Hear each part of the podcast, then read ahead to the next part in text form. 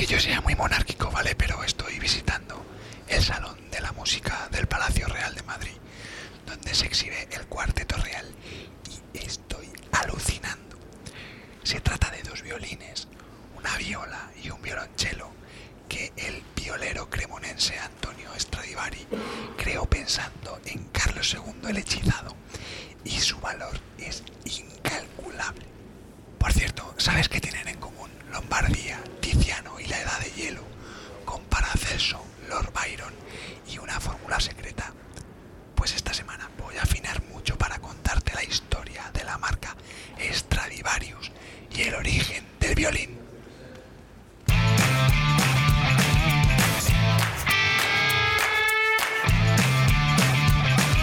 Brand Stoker con Rubén Galgo.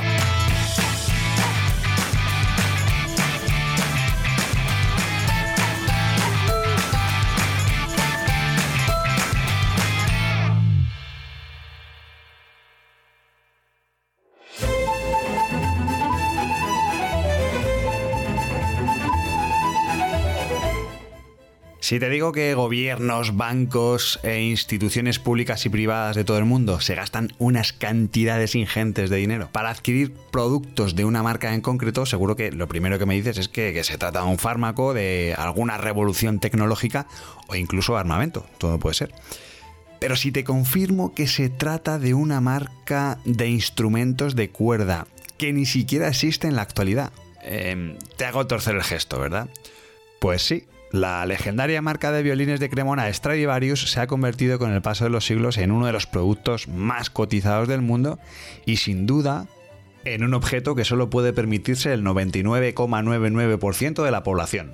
Es decir, que ni siquiera todos los ricos pueden permitirse comprar un Stradivarius porque cuestan entre 2 y 4 millones de euros.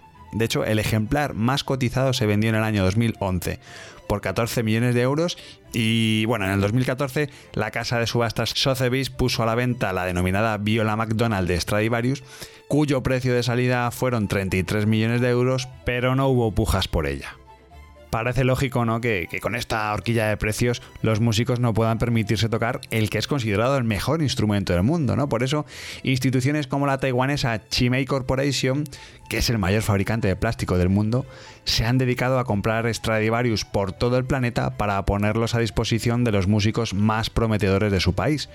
Y claro, seguro que ahora mismo estás pensando, ¿pero cómo puede ser tan caro un simple violín? Y esta pregunta me obliga a viajar en el tiempo hasta la Italia del siglo XVI para contarte el origen de este instrumento.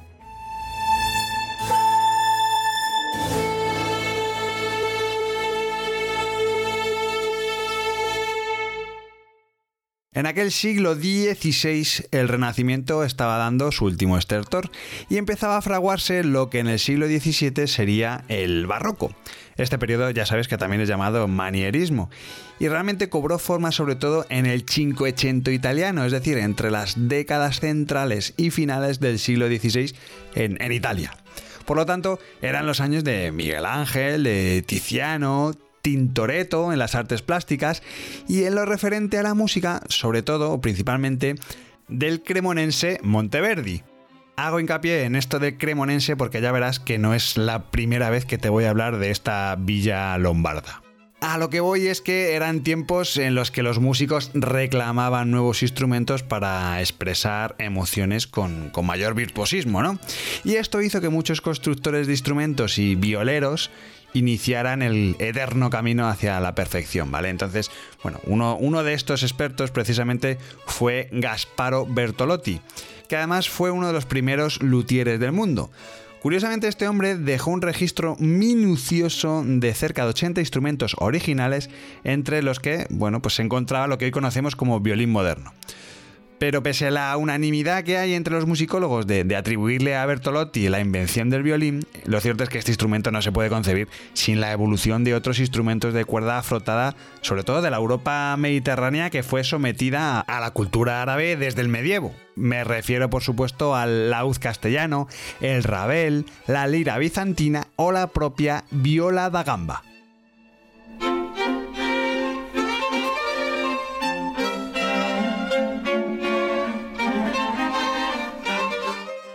Tras la invención del violín y todo el trabajo de investigación desarrollado por Gasparo Bertolotti, eh, el oficio de luthier empezó a expandirse por todo el país y curiosamente se centralizó en una pequeña villa de Lombardía situada entre la encrucijada entre las costas de Venecia y Génova, Milán y los Alpes italianos. Vamos, que estaba cerca de las grandes ciudadelas que conglomeraban el comercio y sobre todo donde vivían las familias más ricas del norte de Italia, que además eran las que demandaban sonidos e instrumentos novedosos. Esta villa era Cremona y en poco tiempo la verdad es que sus violines adquirieron una fama mundial era una fama muy merecida, ¿eh? no te equivoques. Es decir, que, es que realmente fabricaban los violines que mejor sonaban. Y esto además era gracias a tres linajes de luthieres que se fueron alternando la maestría de este oficio. Aunque la primera referencia escrita que tenemos de un violín corresponde al año 1523 y aparece en las cuentas de la Tesorería General de Saboya. Pero fue realmente Andrea Mati quien estableció las bases de la que es considerada la escuela de violines de Cremona. A él se le atribuye el violín de cuatro cuerdas, que además es el más antiguo del mundo, creado en el año 1560 para el rey Carlos IX de Francia, y además también él es quien redujo el diseño de la viola y le dio el nombre, el diminutivo violino, ¿no? Que de ahí viene, bueno, es, violino es eh, violín en italiano. Su legado, de hecho, se extendió también durante cuatro generaciones de la familia Mati que fue sucedida por tres generaciones de la familia Guarneri, que a su vez dio paso a la hegemonía absoluta de la familia Stradivari hasta su desaparición en 1737. Bueno, pues estos tres luthieres son considerados los mejores de la historia, pero es que, agárrate, curiosamente o no, eh, convivieron en el mismo espacio y tiempo porque ejercieron su profesión en los mismos años, en la misma ciudad e incluso en la misma manzana. O sea, esto no es casualidad, ahí pasaba algo. Y lo que pasaba es que pertenecían a la escuela de Cremona. Verás, esta escuela, la escuela de Cremona, se caracterizaba, incluso hoy, a día de hoy, por crear instrumentos a mano. Todo lo que fabricaban lo hacían a mano, nada de proceso industrial, nada de innovaciones técnicas, todo a mano. De hecho, cada violín estaba formado por más de 70 piezas de madera, por supuesto piezas distintas, y cada una de ellas precisaba una técnica específica que además se iba adaptando en función de las respuestas acústicas que, que, iba presentando dicha pieza. Por esta razón es imposible obtener dos violines totalmente iguales. De hecho, la calidad de los violines de Cremona no se ha conseguido igualar más de 300 años después. Pero ni con los avances científicos y tecnológicos de la actualidad, ni siquiera los propios herederos o descendientes de, estos luthieres han sido capaces. O sea, es, es flipante, la verdad. De hecho, mira, aprovecho este momento para invitarte a que te metas en nuestra página web y veas un montón de imágenes que, tienen mucho que ver con todo esto que te estoy contando. Ya sabes que nuestra página web es brandstoker.com.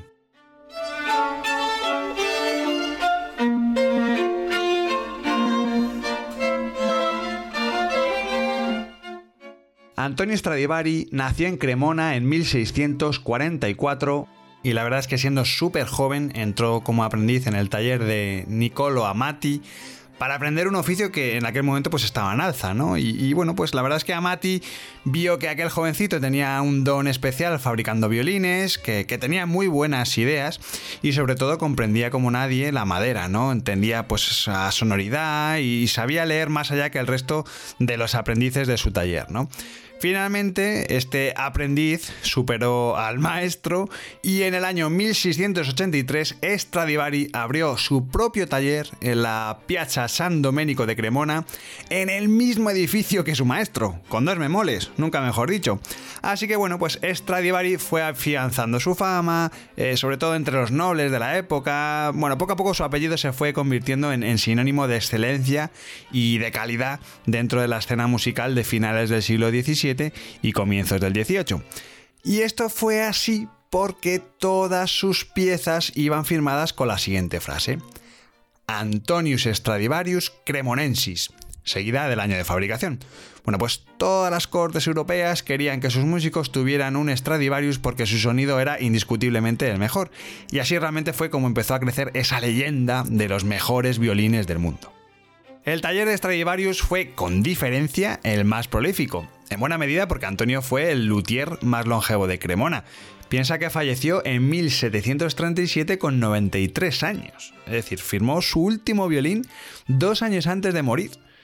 De hecho, bueno, su legado consta de cerca de 1100 instrumentos, de los cuales en torno a 650 más o menos se conservan en la actualidad y de esos 650, 512 son violines. O sea que si tenemos en cuenta que se tarda un mes en crear un violín, eh, bueno, podemos decir tranquilamente que se tiró toda la vida currando. De hecho, bueno, pues tras su muerte, el taller de Stradivarius pasó a manos de sus hijos Homo Bono y Francesco y estos tuvieron que sustituir la famosa frase en latín que, acuñaba sus instrumentos por otra que rezaba Soto la disciplina de Antonio Stradivari fundado en Cremona, seguido del año. Desgraciadamente Antonio Stradivari se llevó a la tumba el secreto de la fabricación de los mejores violines de la historia, porque ni siquiera sus hijos fueron capaces de mantener el nivel de calidad de sus instrumentos. De hecho, bueno, yo creo que, que la pregunta de por qué es tan caro un Stradivarius no te la voy a responder del todo hasta que no te responda a otra pregunta. Y es, ¿qué hace especiales a estos instrumentos? La respuesta es muy sencilla, no se sabe. ya está.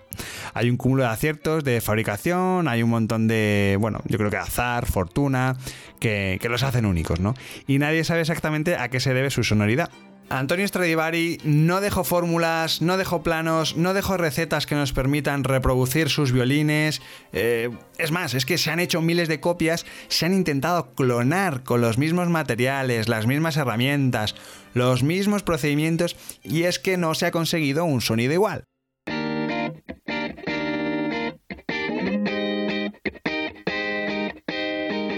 Si lideras una empresa o eres la persona responsable de crear o rediseñar la marca de tu compañía, no dudes en ponerte en contacto con nosotros. Búscanos en nuestra web, brandstoker.com.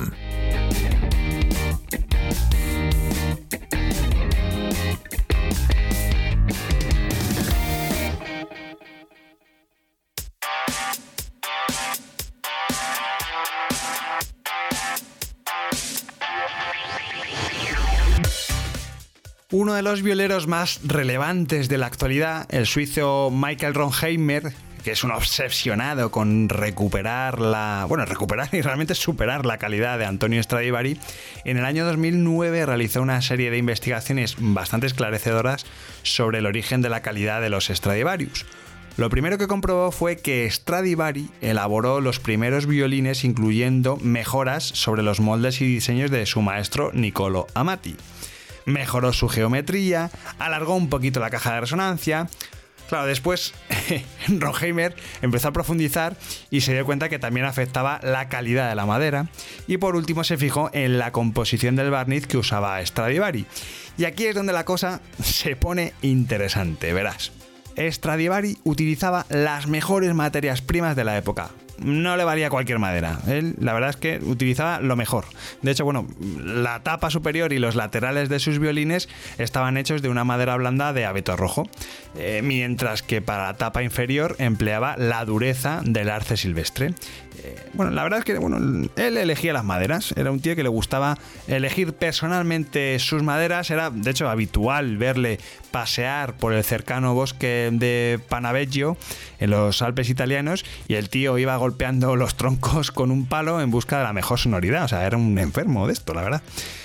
Estas maderas eran tremendamente densas ya que sus anillos eran muy finos, debido sobre todo a las bajas temperaturas y a la cantidad de horas de sol que recibían al año.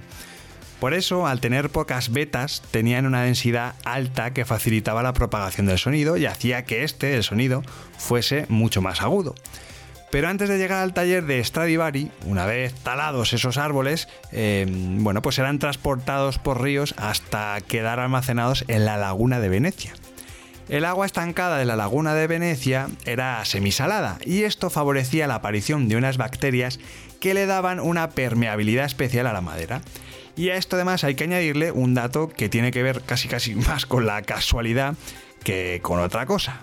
Y es que resulta que justamente en aquellos años, entre el año 1645 y el 1715, el centro de Europa sufrió una pequeña edad de hielo, y esto fue porque la actividad del Sol, la actividad solar, bajó considerablemente.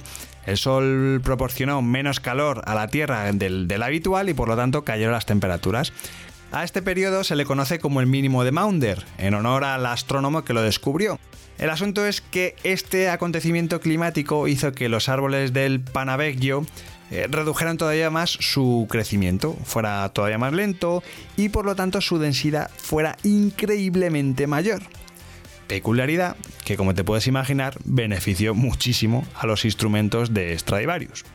En su estudio, Ronheimer construyó un violín con maderas de Panavecchio e incluso cultivó un hongo en ellas para simular la permeabilidad de los Stradivarius, pero lo cierto es que el resultado no fue el esperado. En medio de su frustración, unos laboratorios americanos contactaron con él porque habían desarrollado una aplicación que convertía el sonido en imagen. Esto es muy interesante. Y al registrar a un violinista tocando un Ronheimer y un Stradivarius vieron que la diferencia era abrumadora. Si bien el Ronheimer era y es el violín que más se asemeja al Stradivarius, las imágenes del sonido que impregnaban eran solo a lo que es el área del violín, mientras que el sonido del Stradivarius impregnaba el suelo, impregnaba las paredes de la sala de grabación, llegaba hasta el techo. Esto si lo puedes ver, hay un montón de vídeos en YouTube, es una pasada aunque según muchos expertos el factor más determinante en la resonancia de los violines Stradivarius es su barniz. Así suena un Stradivarius, fabricado por el luthier más famoso de la historia, el italiano Antonio Stradivari, de Cremona.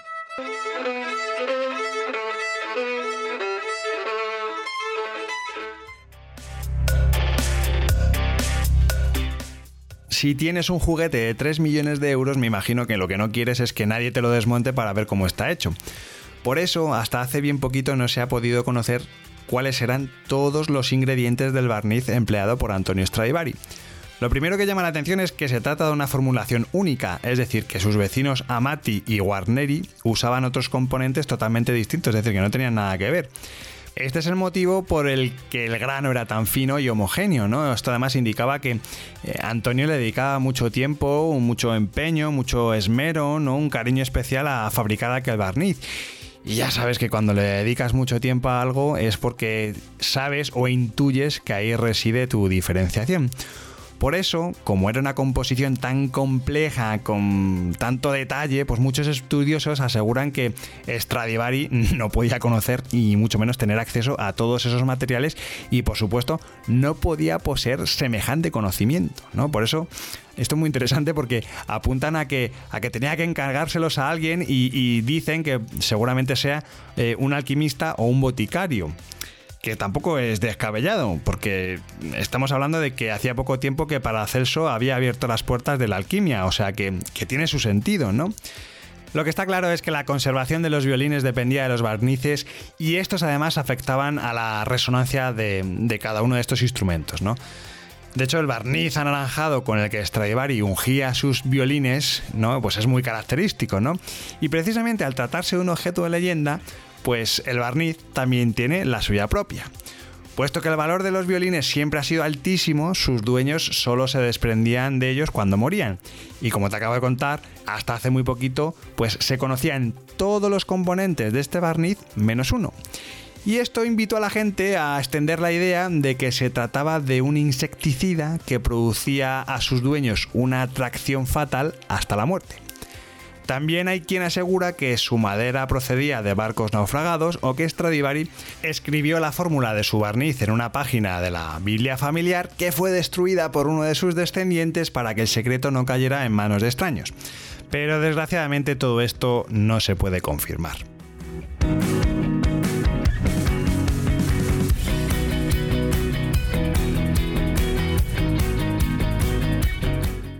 La única certeza que hay es que los violines Stradivarius suenan muchísimo mejor cuando tienen más años. Según envejecen, la madera es más ligera y de hecho muestra unas grietas que no se sabe si están hechas a posta o no, que mejoran su resonancia. Y lo más maravilloso de todo es que existe un registro histórico de cada uno de ellos y todos tienen una historia singular.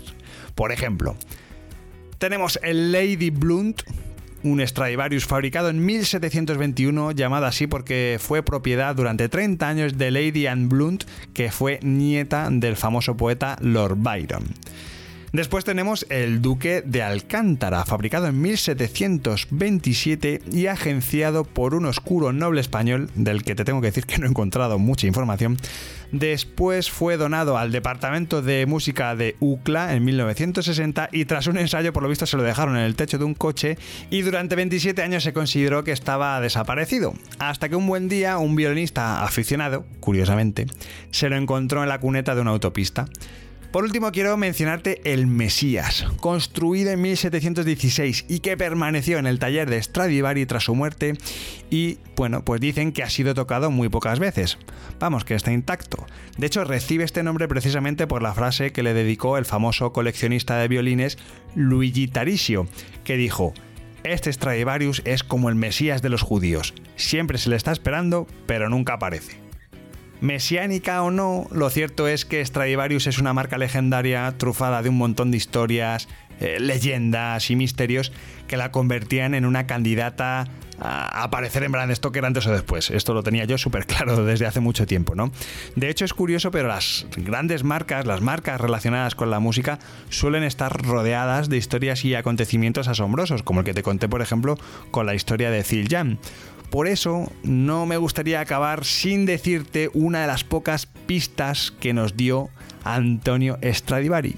Y es que dijo, ¿quién pensaría que para construir un violín primero hay que dibujar dos pentágonos en un círculo?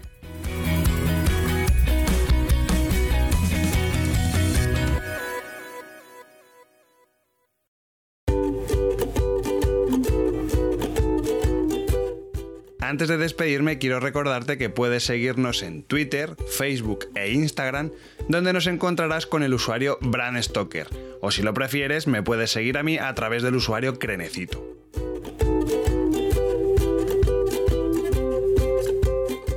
Este podcast es una iniciativa de Brand Stoker, el estudio especializado en creación y gestión de marcas de Rubén Galgo.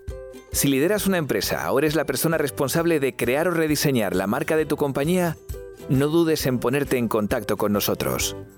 Búscanos en nuestra web, brandstoker.com.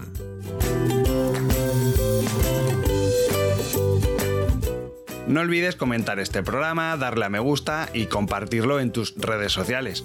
Y si te has quedado con ganas de más, puedes escuchar más episodios de Brand Stoker en iVoox y sobre todo en brandstoker.com.